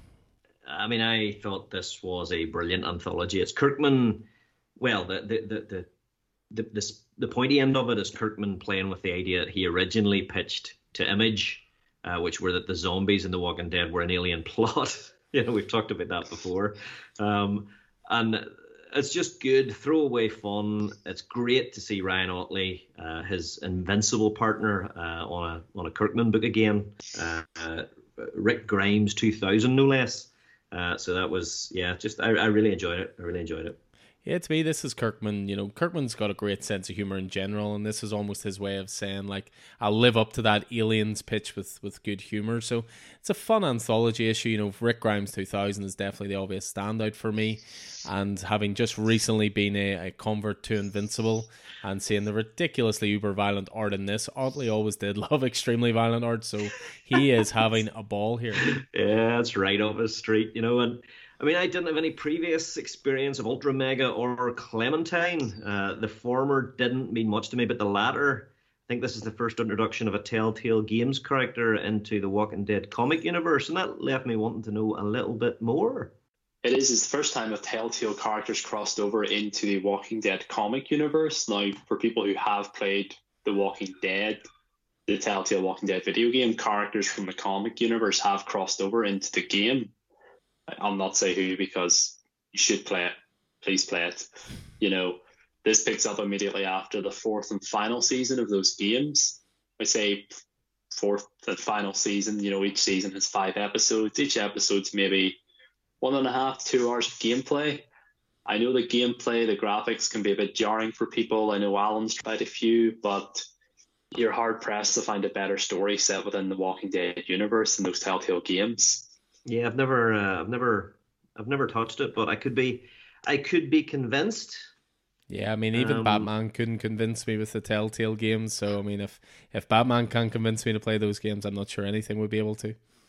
And uh, they made an announcement in here about what's happening, what's happening after with with Clementine. Yeah, so Clem's story in the Walking in Skybound X, which I say picks up after the video games, she's going to be one of the spearheading titles of a new imprint that Skybound are launching called Skybound Comet, which is going to be aimed at young adult, roughly 12 plus and middle grade readers who would be 8 to 12. So this this imprint's going to kick off July 2022. Tillie Walden is going to be kicking off the first of three original graphic novels continuing Clem's story. See, I love oh. this idea that Image are going to branch out into sort of younger readers because we talk about it in the store all the time. You know, DC and Marvel are doing more and more stuff for younger readers. It's it can always be tricky to get that sort of six to twelve demographic and find something suitable. But I must admit, I find it hilarious that what's kicking it off is The Walking Dead. it's it's fitting in a way, isn't it? Yeah, kind of makes sense. I suppose a lot of modern image was built on The Walking Dead, so I suppose Skybound Comet can be built on a, on the bones of The Walking Dead as well. So, but yeah, Skybound X uh, number one, and that is going to be a weekly six parter. Uh, to continue with that, so we'll look forward to some more Rick Grimes 2000. Uh, another great image title that again gets its usual uh, its usual mention is The Good Asian, number three. Mm it wouldn't be a week if we uh, if we didn't give it an honourable mention. It's it's absolutely fantastic stuff. Best issue so far? Uh, maybe, possibly. I mean, there aren't many comic books that can make a history lesson quite this interesting, but this manages it. It shows us the Chinese Exclusion Act, which is not something that we certainly have learned about in history class, nor I would imagine has a lot of white America but it shows that act through the lens of Edison Hark and his detective noir tale set in 1930s San Francisco. Um, it's interesting that you say it's maybe. Would you say it's your favorite of the three so far? I think so. I think it's it's it's moving the story along really really well, but the main character perhaps takes a little bit of a backseat in this one. Yeah, I mean that's that's what I was about to say because this issue is the first to depart from the the perspective of Edison Hark, and we spend some time with uh, Lucy Fan and get a wee bit more of her backstory in in Chinatown and San Francisco, and I think that sort of provides a nice contrast to to what we've already seen of Edison Hark's perspective and what it's provided to us, and I think it further shows us the city and its its people, and you know Lucy acts, you know, as a way to uh, show Edison in his in this place and in this city that he's come to. You know, he's he's the outsider there, I guess. He's from Hawaii as he continues his, his mission to search for, for Ivy Chen. And it it does downplay Edison a wee bit than we more than we've seen him in, in issue one and two. But it still shows us this keen detective's eye. There's great action sequence and there's a, a like a standoff and Edison's trademark self-loathing and and sometimes coldness and utilitarianism towards his own people. Yeah, that, would be fair to say. That standoff scene is fantastic. So it is where he essentially invites someone to take a free shot at him. and then he actually takes him down before he can get the free shot. And he actually says, I'm not that dumb. I mean, the art on that page is absolutely fantastic. It actually has a huge um, depiction of Edison's head and then almost all the panels are almost like his thoughts and his and his process and so forth. The art in this is, is exceptional from issue to issue, I think, and and the coloring is a, is a big reason this issue stands out so much as well. It's it's just so cinematic, so it is, and so yeah. noir. It's just a great, great title. Yeah, I mean that that that noir tone to the art, and I think it's because the color palette is is very muted. Uh, you know, that's that's what does it. You know, and it, it it's just fantastic, fantastic writing and just a historical noir that we. I mean, I don't think we can talk highly enough about from from episode to episode. It's just great comics. Yeah, and I've uh, I've made sure to continue to stock issues one, two, and three just in case you're playing catch up. So if uh, if you like the sound of it, yeah, get on it because uh, it is it's one of the best things around at the moment. So uh, why don't you take a little bit of a lead on one then, Stephen? Another Tynion joint. Uh, this is Wynd number eight. It is. First of all, just want to say James Tynion the fourth has to be one of the most versatile writers in the industry right now when you look at the horror based titles he's working on, Something is Killing the Children and Nice House, nice House in the Lake, you look at the blockbuster DC titles he's writing, Batman and Joker, and now his fantasy epic Wynd. I just think there's very few writers in the industry quite like Tynion. Of course, no writer is without his penciler partner. And Michael Dialynas, is that how it's pronounced? I believe so. Is the artwork in the artwork in this is beautiful. I mean, we both vented our frustration the fact that Boom have included Wynd under their Boombox imprint aimed at younger readers, so the, the trade is slightly smaller. This is not artwork that should be shrunk. Fully agree with that. I think it's a it's a gorgeous looking title, really well realized world, and and again, get your bingo card ready. What does it have, Keith? Oh, it's loads and loads of world building. uh, yeah, I mean, it really is. It really is fantastic. There was a an issue in the in the previous volume which you know detailed a lot of the a lot of the backstory in the world, and this then builds on that, but from a slightly different point of view. Uh, and I just, yeah, I thought it was, I thought it was fantastic.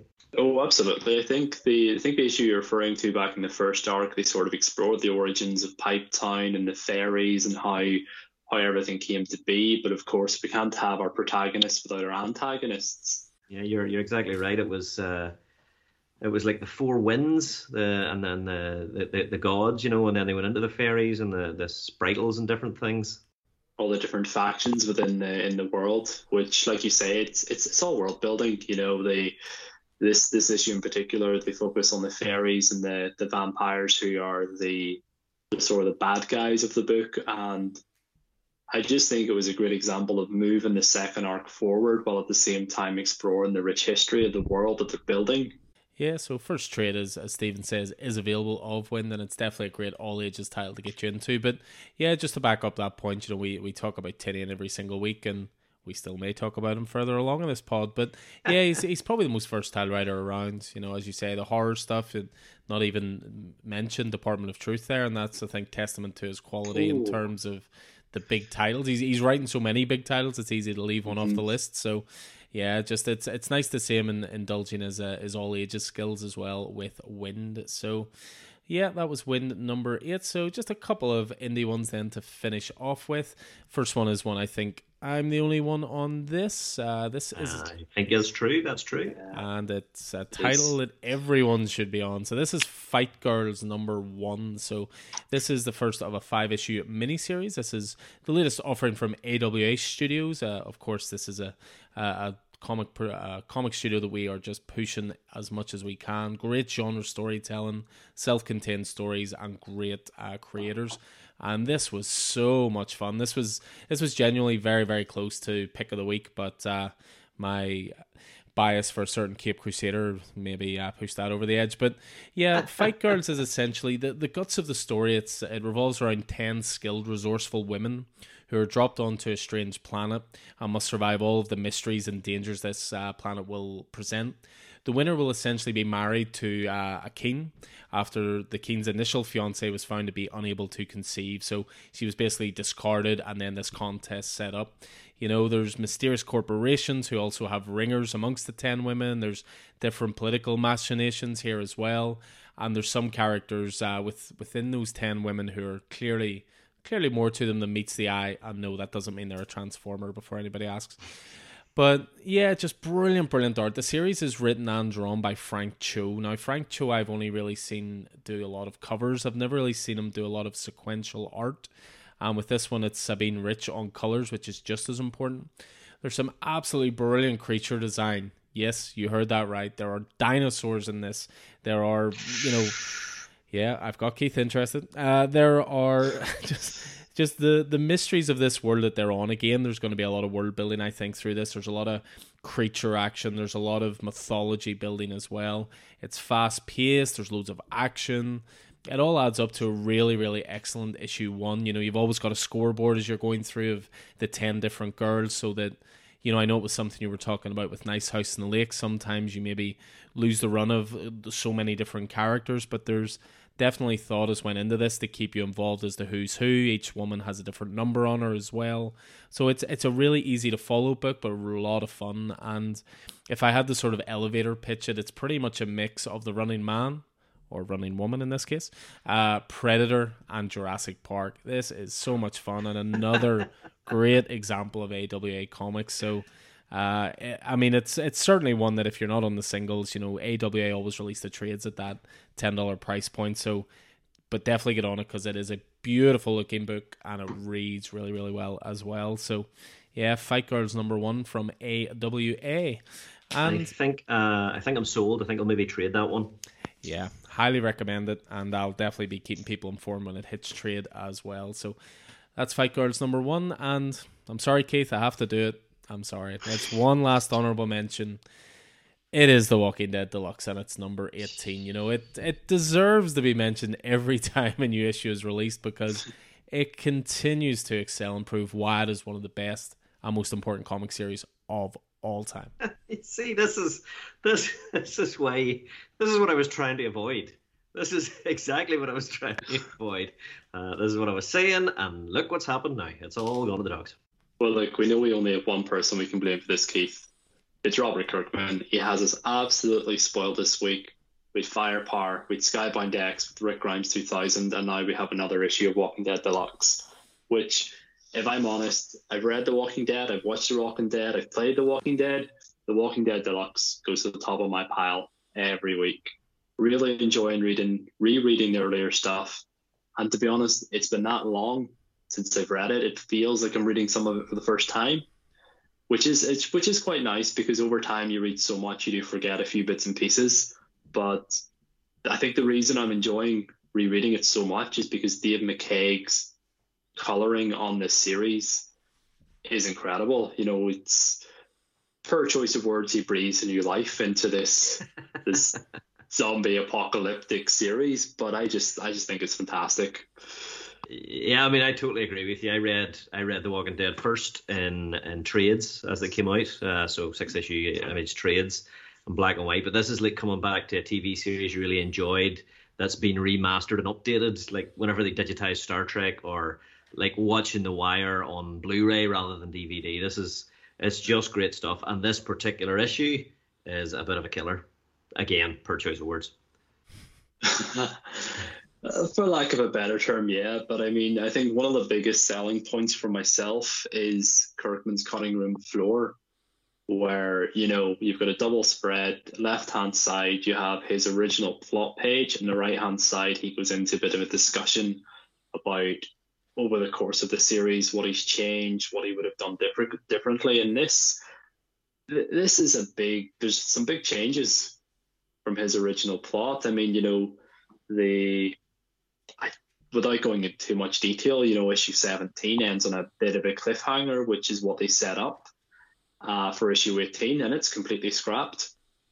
It's gone. You know, he didn't feel like that would work in the world. And, you know, he was also, this is the third, this issue is the, the accumulation of the third trade. So he was like, he was building up to a bigger cliffhanger, which was again shelved what he says, you know, in, the, in his text is that he says that it was the first time that he let or felt he had to let the characters lead the way.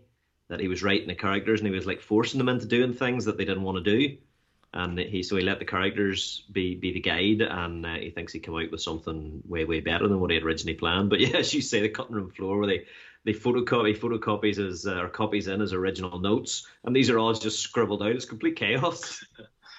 oh, some of the handwriting's terrible, but another great issue. Looking forward to the next one. Fan favorite character, first appearance, one of my favorite characters. Ah, it's it's going to be great. Yeah, just I, I have to mention it again at, at any time a new issue's out. Wholeheartedly agree. It's it's like reading it for the first time because it has been that long and it just it is that good. It is that well paced. The characters are that engaging. The world is beautifully realized. The art is fantastic. The the colors I think more and more now you're starting to see the colors. There was a really great detail I noticed in this issue that I don't think you'd have noticed before, and it's where Rick goes to talk to someone and he's hiding his hand behind his back. Yes, and you can yes. see the the hand is blood soaked because he's broken his fingers. Mm. But you wouldn't have noticed that detail in the black and white quite so much. I think you would have maybe just thought it was shadow falling upon his hand, but but yeah, just to, to, to have new details like that coming into a story that is you know over 15 years old at this point or started over 15 years ago is incredible and and again a testament to just how good it is. Again, we keep recommending it as well because if you haven't read it, this is a great way to read it with the the fortnightly format. And we don't know if this will ever be collected in terms of you know the color version of The Walking Dead. Though of course the black and white versions, to be honest, still sell every single week. So in our store anyway. So yeah. a wee uh, a wee sideways reference to Nick Cave and the Bad Seeds song there with uh, with Rick's red right hand. What a tune! What a tune! Always makes me think of Scream as well. That that song's really well utilized in Scream. So I may have been talking to a few people in store about Scream last week. So, but anyway, that is The Walking Dead Deluxe number eighteen. I promise not to mention again, Keith, until The Walking Dead Deluxe nineteen comes out. So. That, we need to have a serious conversation. that is it for the honorable mention. So, as ever, we'll go on to our picks of the week. So, it looks like it's going to be a Marvel heavy one, but that's not going to stop me starting off with DC. So, my pick of this week was Batman 110. So, this is uh, the team of James Tynion the fourth, him again. Uh, Jorge Jimenez on art and Tomeu Morey on colors. And I think sometimes I forget just how special this Batman run is becoming. You know, I, I just take it for granted that every issue is a great issue, but this one really hit home for me for the first time in a little while, just how good of a run it is. This was an absolute perfect balance of superheroics, high stakes, heroes pushed to the very edge of their ability, teamwork, amazing art, and a really, really strong hook to finish the issue off as well. This is one of the very best issues of the mainline Batman title of recent times. And this is the first time you've picked a Batman since issue 100, if we forget about the annual. So I think you're doing all right. Yeah, I mean, again, it'd be so easy to just fall back on it every single time, but I think sometimes it's good to take a little bit of a step away from it and then just remind yourself. So, but I do love that you're able to check up on all my previous picks just to make sure I'm not doing it every time. But but yeah, essentially, this is a this is part five in the current storyline, which is uh, called the Cowardly Lot. So part five kicks things off with a really cool nightmare sequence. We're more and more foreshadowing that we're about to enter the Fear State, which of course is the the cross title Batman event coming up. So you know, Tynion and and Jorge Jimenez they ramp up the action here in order to deliver this exciting turning point of the story. You know, there's so many questions here. You know, Simon Saint, he has become such a great character and there's such a great manipulator, able to manipulate City Hall, able to turn people against the Batman, able to, you know, convince everyone that this essentially totalitarian regime that he wants to introduce with the, the peacekeepers is the way forward. And he's able to do all this. It, it's he's a brilliantly realized character, but you're still thinking what's his next move as well. Scarecrow keeps dipping in and out of this story. We know what's his ultimate end game, you know, and, and how also will the GCPD respond to the fact that the Peacekeeper program is starting to come through. So the last few issues for me, they've been a little bit slower paced. You know, issue 108 was all about introducing Miracle Molly. Very strong issue, but again, very exposition heavy. Uh, the last issue was a little slower paced, but this one ramps it up to 11 yeah, absolutely. It's uh, it was great. I mean, it was it was knockdown, drag out action, and the you know the shots all that landed all felt like they really landed. You know that that sort of real crunch in the battle between you know Batman and and, and Peacekeeper One, and there were some revelations about Peacekeeper One. You know that sort of revealed that he wasn't maybe the slightly understandable, sympathetic character victim that we thought which was which was interesting. That really really came to the head at the end there, and there was the first mention in comic of of Fear State, uh, which is you know which is great. And then I'm really looking forward to that. And then, I mean, the, the book was was absolutely awesome looking uh, as well. Just from from issue to issue, it looks great. And I mean, of course, we've got the the real superhero coming to uh, coming over from Blüdhaven to to save Batman. It was only one panel, but. Uh, Mm. what a, what a panel it was. One panel was enough for you with that one. But it's interesting. Something that just actually came to my mind is could you maybe equate or compare a little bit Peacekeeper 1? We were obviously talking about Taskmaster.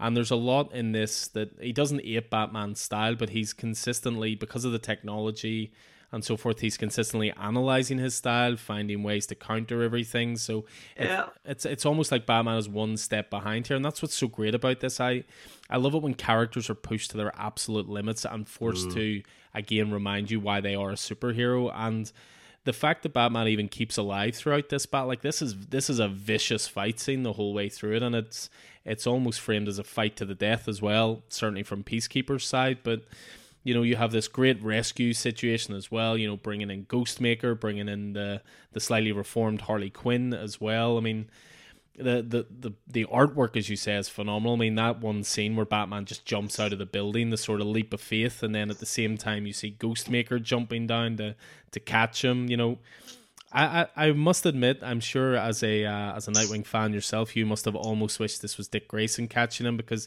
this was a very circus trapeze esque move almost. It was, you know, and it's very much that sort of uh, that sort of uh, in tune relationship of of uh, long, you know, brothers training together. So I, I, do like what they're doing with Ghostmaker here, but yeah, I can see how, and it's already they've already pointed to to Nightwing's possible uh, resentment at that relationship. Mm-hmm. Uh, he certainly resents the relationship more than any of the other Bat family. Uh, so I think that's very interesting. I'm looking forward to seeing that explored for sure. Yeah. Um, and then there's there's more exploration of the Unsanity Collective. You know, obviously the Simon Saint and the Peacekeepers and so forth are looking to frame them. You know, it's a really interesting sort of hook that the issue ends on, where they they make a, a habit of saying, "Look, take us peacefully. We won't resist." And then you're you've got that page turn. It's like you know, Peacekeeper saying, "Oh, they won't come peacefully." Re- request permission essentially to you know, use lethal force. And of course, Simon Saint is like request granted. So just, I, I think the next issue is probably going to be the wrap up issue for this before we enter into the, the fear state properly. Uh, and then again, you've got a great backup story as well. You know, more and more stuff on Ghostmaker. I know you've been talking, Stephen, about being a, a really big fan of the character Ghostmaker.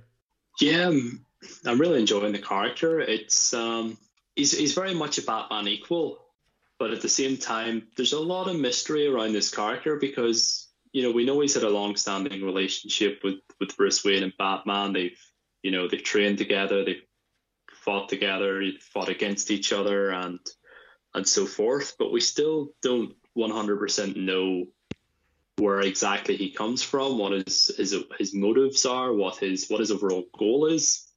So it's it's something I'm looking forward to finding out. And you know, I really, I, I think Ghostmaker and Batman have a really great uh, dynamic together. I'll not go as far as to say they're a dynamic duo for uh, for Keith's sake, but uh, no, it's it's great to see an equal running running around with Batman who doesn't wear spandex and looks like a human target.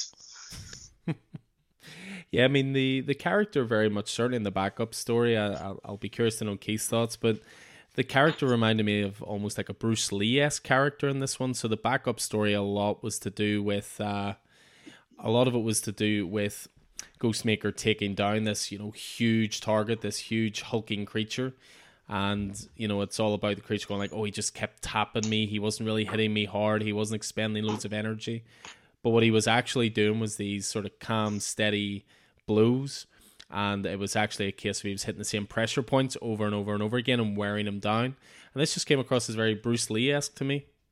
Yeah, absolutely. Which yeah, yeah, you know, I always appreciate it. it was that it was that idea that he was a he was a larger opponent, and it was just it was a, a just a endurance. It was a, a long, constant battle, you know. But it was you know, not getting hit and just just uh, wearing them down. Yeah, for me, Batman just continues to be the best, um, the best example of DC's new format since Infinite Frontier because the backup stories have always been really good. The mainline story is fantastic. The artist has been the same the whole way through. Please don't let me have cursed that. Uh, so yeah, my pick of the week this week, Batman 110. So we're going to be leaving the world of DC and jumping into the mighty mer- world of Marvel. Keith, what was your pick of the week? My pick of the week uh, for the 7th of July is X Men number one by Gerry Duggan, Pepe Larraz, and Marta Garcia on uh, color art. Uh, so this is this is like a soft, uh, I suppose, nearly a soft reboot of the of the X Men books and, and of the X Men book that title. And now that they've established the the status quo of the X books, in which the X Men book written by the head of X, Jonathan Hickman, functioned as the spine, we've reached the point at which the world's best known X related book go back to showcasing the world's premier mutant super team, the heroes of Krakoa, the eponymously named X Men. Hence, as I say, the soft relaunch under Gerry Duggan, who's been a constant in the Hickman X verse and uh, and before that even uh, he's been writing Marauders. He guided the Hellfire Gala, and uh, he's just finished authoring the triumphant planet-sized X-Men. So back to its superhero roots, but in a very very different world and under very different circumstances. Yeah, I jumped on this myself. I was really really blown away by planet-sized X-Men, and I thought this was thoroughly, thoroughly enjoyable issue one. It it must sound weird too to say an X Men title and it's not written by Jonathan Hickman. yeah, I suppose in in some ways, in some ways it is. I notice he is still he's still the head of X. However, well, he's still got that uh, title. But what is great to see is uh, Pepe Larraz. I mean, the art in this book was up there with the best of the week. Yeah, it was. I mean, Pepe Larraz is the is the perfect choice. Uh, behind him, he's got Extermination. He's got Powers of X. He's got you know Avengers, Star Wars, and of course the aforementioned Planet Size X Men. So yeah, I mean he's been he's been part of the House of X, Parts of X relaunch since the since the very very beginning. Um, but the team, the new X Men team, which was uh, voted for by the mutants of Krakoa and by the readers, uh, has been formed, consisting of Cyclops, Jean Grey, uh, Wolverine, uh, as in the the Laura Kinney uh, version of Wolverine, Rogue, Polaris, Synch, and Sunfire. They're launching a new base in New York City, uh, and you know, the resolve to protect not only Krakoa but the world. And their first test comes in the form of a massive alien machine that's been sent to clear Earth of humanity. So there's there's some great character interactions here, and also some clever use of mutant powers, both individually and united. Yeah, I mean the one of the first things that actually caught my eye on this was almost not just X Men related. It was uh, I, I love the character of Ben Urich, you know, that leads back to Spider Man, back to Daredevil, all sorts. And I thought that it was a really good set, a really good introduction, I suppose, for new readers. Uh, that interaction between Ben Urich and Cyclops at the start of the issue because they're able to obviously talk about this this treehouse, which uh, the concept alone is fantastic. uh, this treehouse in the middle of New York, and to ask about their intentions and what what I find interesting about this is it hints at the larger Marvel universe's attitudes towards the status quo shift. You know, he's the reporter. He's essentially asking the question that everybody wants to know the answers to. Mm, yeah, he represents the, I guess, the everyman. But yeah, that really connects everything, as you say, to the larger MU, as do the cameos by the FF and the Avengers, and it leaves you in no doubt that this is very much tied to the six one six universe. Um, so, I mean, yeah, I mean, I think we're going to see you know repercussions you know from the other X books and into the other X books, and in particular, you know, there's some really interesting choices in the team. Uh, so Synch and Wolverine find themselves here in the same team, and they had a great storyline in the recent X Force book where they spent a lifetime together, thanks to time dilation and Laura's healing factor, and Everett's syncing with that healing factor to keep them both alive. And at the end of it, Laura gave her life to allow Synch to escape, and he managed to have his mind backed up before he died of old age, I think, whilst Laura didn't. So, hence, he recalls them having that life together, but she doesn't. So that's sort of interesting on the relationship side. And also, there's some great stuff in the Scott Jean relationship side. That's one of the oldest and sometimes most staid relationships in Marvel Comics. But this sort of, I guess, takes it to another level with uh, you know Scott acting as the as the the captain and and Jean is his second in command. It's it's it's really cool stuff. And there's, I think, with throughout the issue, there's a sense of of, of both careful planning and giving it everything. It introduced a brand new, as you said, Krakoa influenced base. It's a, a high tech treehouse in the center of New York City. There's a few new enemies who have grand designs of their own, including a mad scientist who seeks to crack the secret of mutant resurrection and a, a ruthless businessman the, the Jeff Bezos of it all, who resents Krakoa from from beating him to the punch and colonizing Mars. There's the continuing sci-fi elements that have come to the forefront during Hickman's run, and you know the mutants have made some pretty bold moves recently, and so now they're going to have to deal with the repercussions of those of those actions. It's you know it's adventure, it's excitement, uh, you know all of that's in that issue, and there's there's an awful lot of an awful lot of fun to be had. Great dialogue, you know, throughout the whole thing. You get a sense of these characters and their relationships. There's there's lighter elements to this story, and some of the other stories that are there's lighter elements to this story than maybe there are in some of the other Krakoa based stories. And I just I really enjoyed it and enjoyed its balanced tone. I enjoyed the the art style, and I'm really really invested. Looking forward to seeing where where X Men goes next. Yeah, and I mean, you even almost had a giant uh, X Men Power Ranger in there as well, no less. yeah, there was there was a bit of the uh, a bit of the, the, the Pacific Rim, yeah, Power Rangers sort of deal going on as well for sure. yeah, I mean they even throw out this little battle cry of X Men go, here we go, and then you turn the page and you have essentially this giant all X Men linked together with a huge burning X logo, and the um, you know branding's important. Uh, but yeah, I just I'm I'm with you. I find this a lot of fun. I found it really accessible which is always my worry at the moment with obviously so many X Men titles and so forth.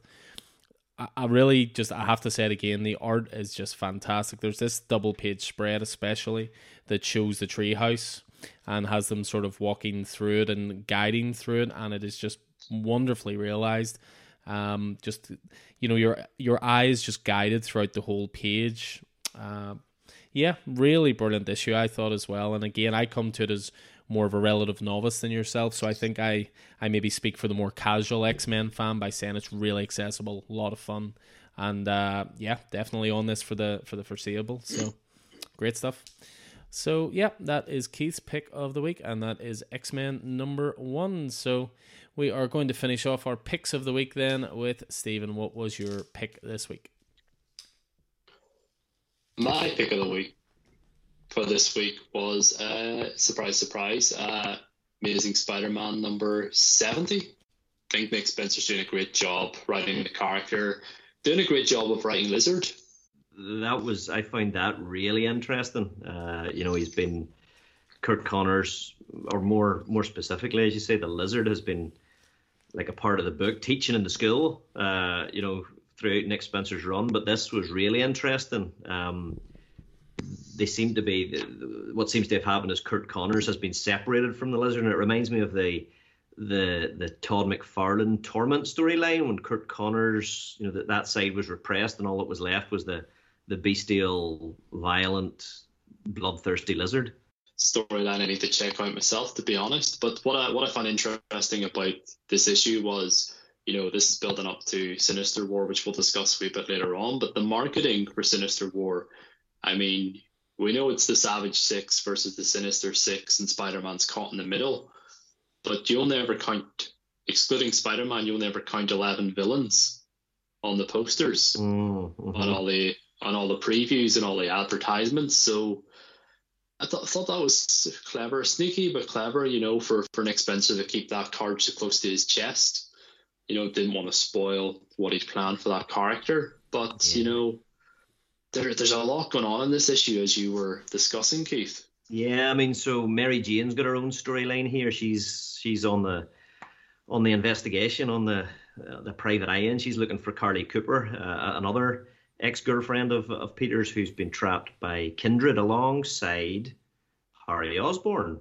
Meanwhile, Kindred is supposedly a demonic version of Harry, and Harry's body has turned up in the morgue so what's going on? My money is still on Kindred being a, a pre one more day version of Harry. Could very well well much be. One thing that's just popped into my head about that uh, that page of, of Harry in the morgue. I do remember seeing the image on Twitter before the issue went out. And you know, obviously he's it's a skeleton in a morgue. He's wearing a very nice suit, but he's got Harry Osborn's hair. Mm. Which, you know, there's just the fact that you have this immaculate skeleton in a suit, but you know clearly they thought, well, how do we, how, how are the readers going to know this is Harry Osborn? Ah, we'll put his hair on. Yeah, exactly. to you know, to, to get back to to what it is, it's you know, this is the prelude to Sinister War. Nick Spencer's final story of uh, something he's been laying the groundwork for since he took over Spider Man three years ago. I looked it up on CLZ. It was the 18th of July, 2018. So we're we're we're, we're almost th- we're we're over three years into this run, which is for a start. That's crazy. You know, it's hard to believe it's been that long, but it's been it's been some journey.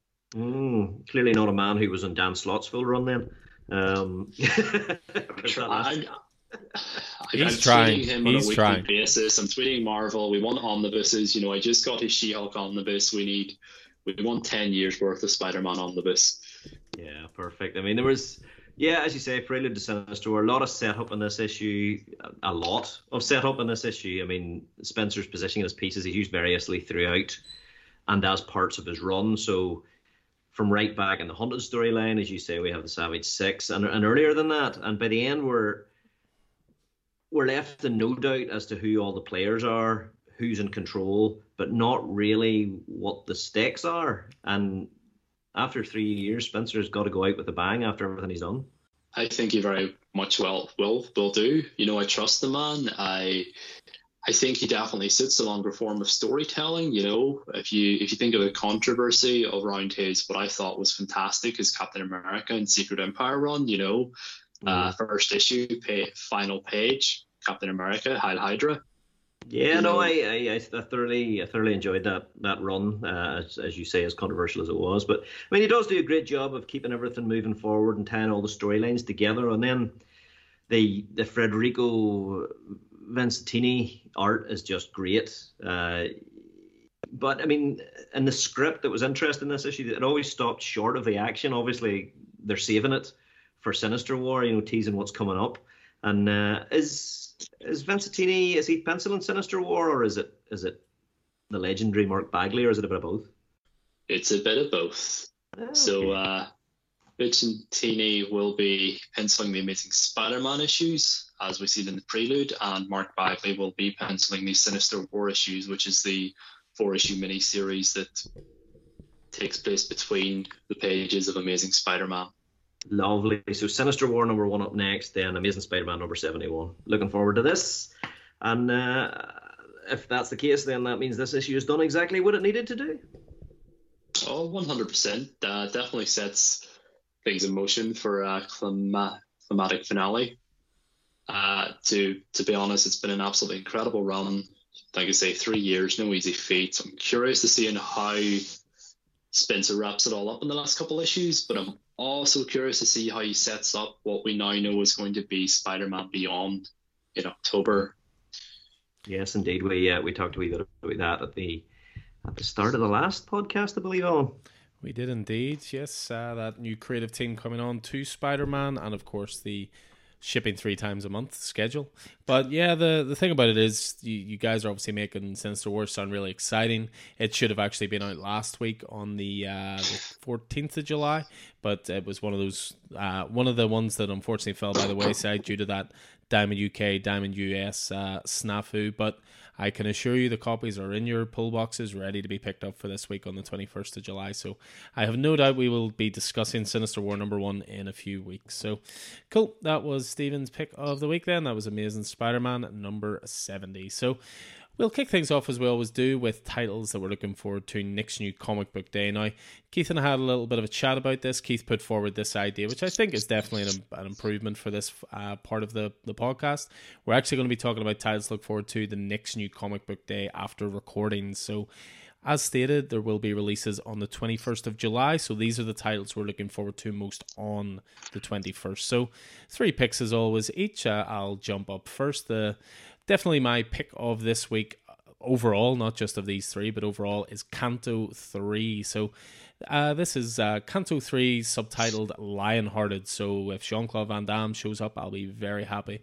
this is going to be a six issue uh, miniseries. Uh, original creators are back on board after the uh, the miniseries we had recently, City of Giants. So you've got David M. Booher writing and Drew Zucker on art. So fan favorite Canto continues. The tiny clockwork knight in search of a heart has found his people's freedom and has saved them from the curse of the Shrouded Man. but is he ready to face his enemy on the battlefield? After making the ultimate sacrifice, Canto bears a weapon that should defeat the Shrouded Man and free all the inhabitants of the unnamed world. Now he races to find a hidden settlement of his former slavers to enlist them as allies in the coming war. That is, if the Shrouded Man doesn't find them first. So that is Canto 3 Lionhearted. Uh, number 2 up, and this is because of the uh, ridiculous cliffhanger at the end of issue 9. And of course, it's a Tom Taylor joint when you talk good cliffhangers. So, Seven Secrets number 10 will be this week as well. So, Tom Taylor writing, Daniel Di Nicuolo on art. Uh, will Amon be able to capitalize on the Order's fragility to destroy it once and for all? Still reeling from their losses, the keepers must come together for a momentous decision, one that will leave Caspar at a difficult crossroads. And most importantly, I need resolution to that cliffhanger. And my final one this week is, as I say, fully paid up member of the Cult of Tom, and it is uh, Superman Woman of Tomorrow number two. So this is issue two of the eight issue mini series. Tom King on writing um, and Bilquis Evely on art. So after the shocking conclusion of last issue, Supergirl and her new friend Ruth find themselves stranded with no way to pursue Krem, the murderous Keen's agent. Each moment this fugitive roams free, the more beings become dangerously close to dying by his hand. There is no time to lose, so our heroes must now travel across the universe the old fashioned way by Cosmic Bus. Little do they know their journey will be a dark one filled with terrors that might, that even the might of might, the maid of might, is prepared to face. Can Kara lie low enough to ensure their safe passage? So, Supergirl, Woman of Tomorrow, number two, hitting this week as well. what about yourself, Keith? What are your three standouts? Uh, for me, uh, on uh, next comic book day, I'm looking forward to Ram V and uh, Filipe Andrade's uh, Many Deaths of Laila Starr number four. just the book that keeps on keeps on giving. Uh, in issue four, the mortal incarnation of death, Laila Starr must confront the cruel nature of her role in the universe as she once again encounters the future creator of immortality, who's drawing ever closer to his destiny. Laila finds it increasingly difficult to divert the man from his path, who this time recognizes her and what she is, as he is now driven by grief from a terrible tragedy. Uh, so that's the mini deaths of Laila Starr number four um, from Image. Moon Knight number one from Marvel Comics. I've been looking forward to this one for a fair wee while. Jed MacKay writing in this, Alessandro Cappuccio on art. Uh, I am Moon Knight. The mysterious Mr. Knight has opened his midnight mission, his people petitioning for protection from the weird and horrible. The Moon Knight stalks the rooftops and alleys marked by his crescent moon tag, bringing violence to any who would harm his people.